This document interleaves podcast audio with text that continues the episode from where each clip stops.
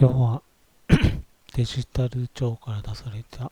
トラストを確保した DX 推進サブワーキンググループ報告書からです。えー、リンクを貼っておきます。目次があって、ようやく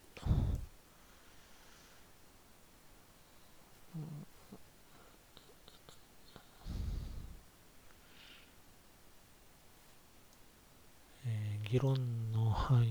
囲トラストサービスのニーズがある分野については主に行政、金融、保険、情報通信、不動産、医療、福祉、運輸、郵便などの業種があります。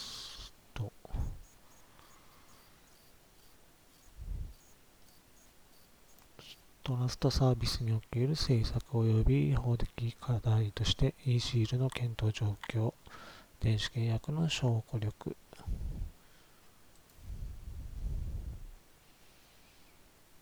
e シールについては民間サービスへの普及を促進するため制度化についても検討を深めるべきとされています。トラスト実装に向けた今後の取り組みえー、令和7年、2025年度6月までをめどにインプットを行うと。合わせて、茨城県からの民間認証局の発行する職責電子証明書による電子署名活用の要望も踏まえる。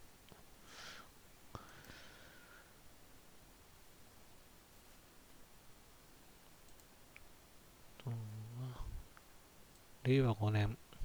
来年ですね、2023年の G7 での打ち出しを目指して、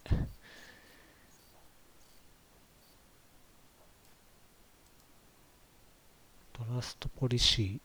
ーの検討を続けると。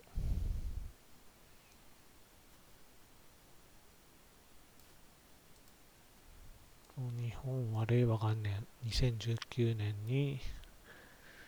信頼性のある自由なデータ流通 TFFT の概念を提唱した。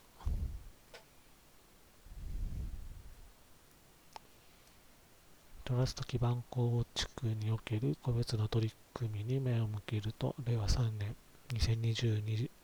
年4月には、自国認証業務の認定に関する規定、令和3年総務省告示第1465が制定され、タイムスタンプの国による認定制度が新たに創設された。議論の範囲として、DEFT のトラストの明確化にはさらなる議論を要するため本報告書では一義的な定義を行わないことにした。将来的にはトラストの範囲を拡大する余地を残しつつ、まずはフィジカル空間で紙が持つ申請性、非改ざん性を裁判官でも担保するトラストサービスのあり方をの議論から始,、ま、始めることとした図1がトラストで確保すべきものとされています。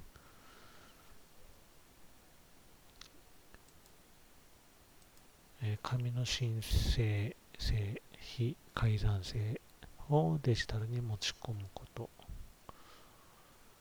が重要だと。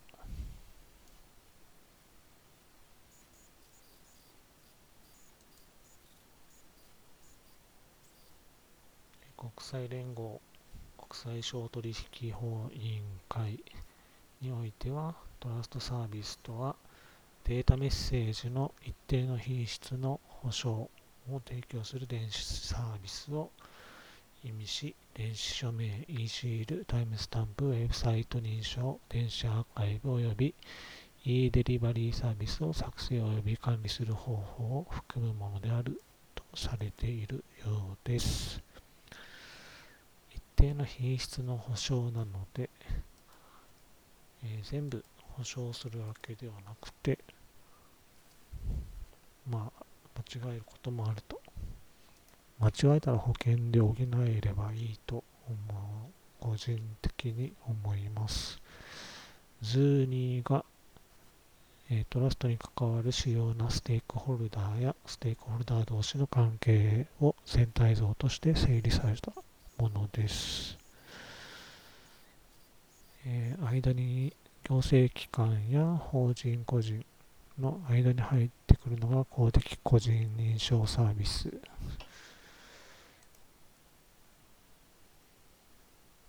になります。特に対行政に関しては法人、個人、あと市町村についても認証局が入る形になります。トラスト、図3でトラスト確保のニーズが確認された主なユースケースとして不動産入っています。海外図4が海外連携が必要な手続きなどえー、ここにも不動産、えー、契約書の取り交わしなどが入ります。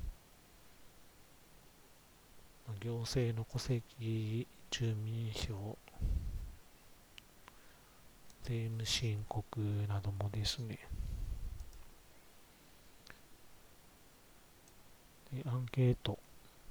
対象者の1割以上の人が過去1年間に実施した手続きなど、国内送金、携帯、スマホの新規契約健康診断結果の発行及び銀行証券口座開設においてもデジタルオンラインでの実施経験率は半分未満であったと。結構半分未満っていうのは多い気がしますが、15が個人手続きにおけるトラストサービスが有効と考えられるユースケースです。えー、国内送金が、えー、使う人は使うという感じですかね。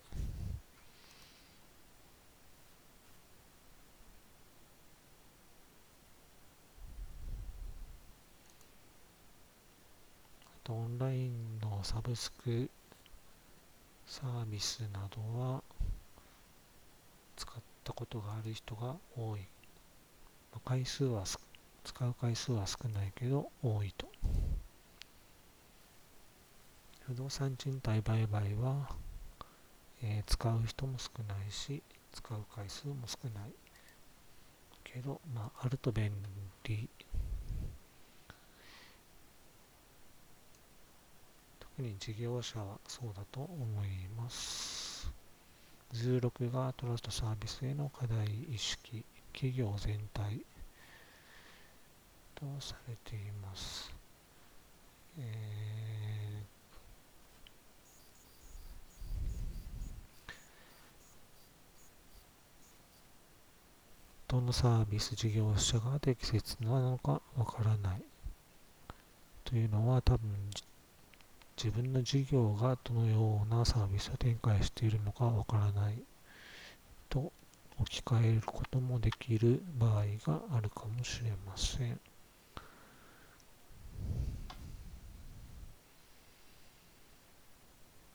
業界横断の標準的団体設置やガイドライン策定というところは資本書士業界も策定しているのではないかと思います。策定中と言えばいいんですかね。17が行政から民間への処分通知オンライン化の地帯ということで、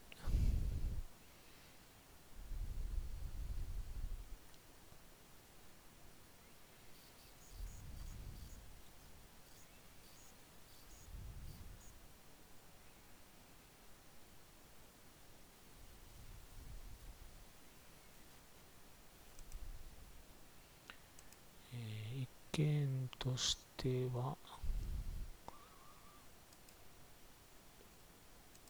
まあ、オンラインで情報、今まで紙で出していた情報を早く出した方がいいんじゃないかという意見が多いようです。海外の先行事例研究としてはエストニアの電子処方箋サービスというのが挙げられています。画像を貼っておきます。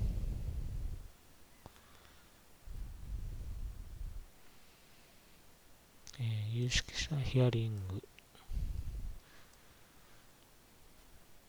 については会計監査、税務関連、金融、トラストサービス提供事業者の有識者からインプットを受けた。これは最後の方の資料にまとめて記載されているので貼り付けています。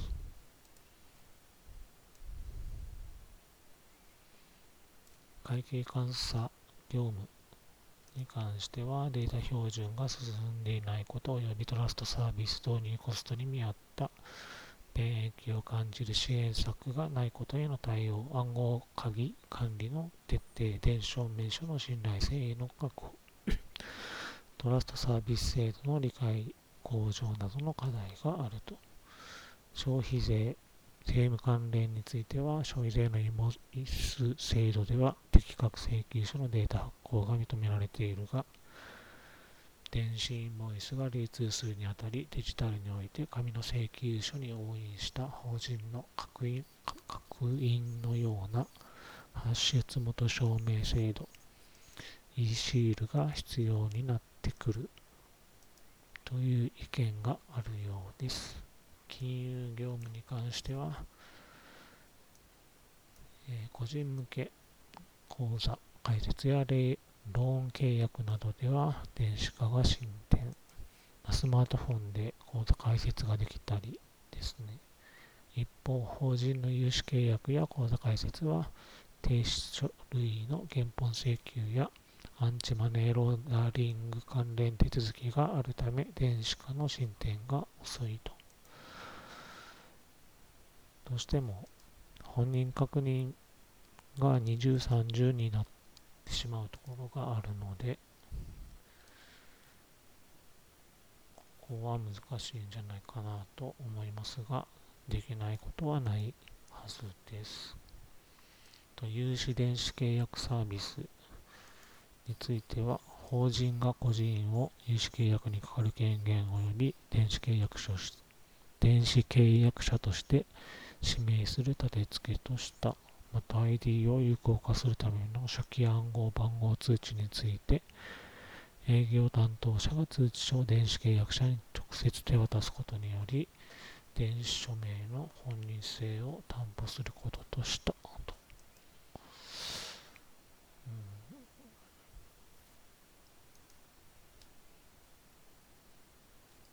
これでも書面よりは早くなるんでしょうね、きっと。えー、ここに、不動産登記、商業登記、法人登記の記載がないのが残念というか、いかないのかなとは思い記載がなんでないのかなとは思います。電子文書への陰影表示の役割が、ま、日本の人々には印鑑を使ってきた日本の人々にはあるんじゃないだろうかという意見があるようです。日本ではトラストサービスの検証方法がサービス毎で異なっている、サービスごとで異なっている EU では EITS 規則においてトラス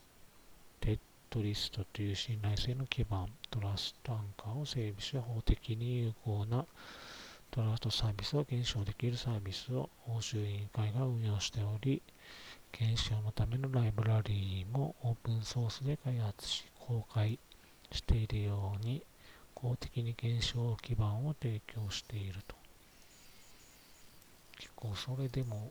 サイバー攻撃というんですか、受けないものなんだなと思いました。えー、一応途中ですが一旦切ります。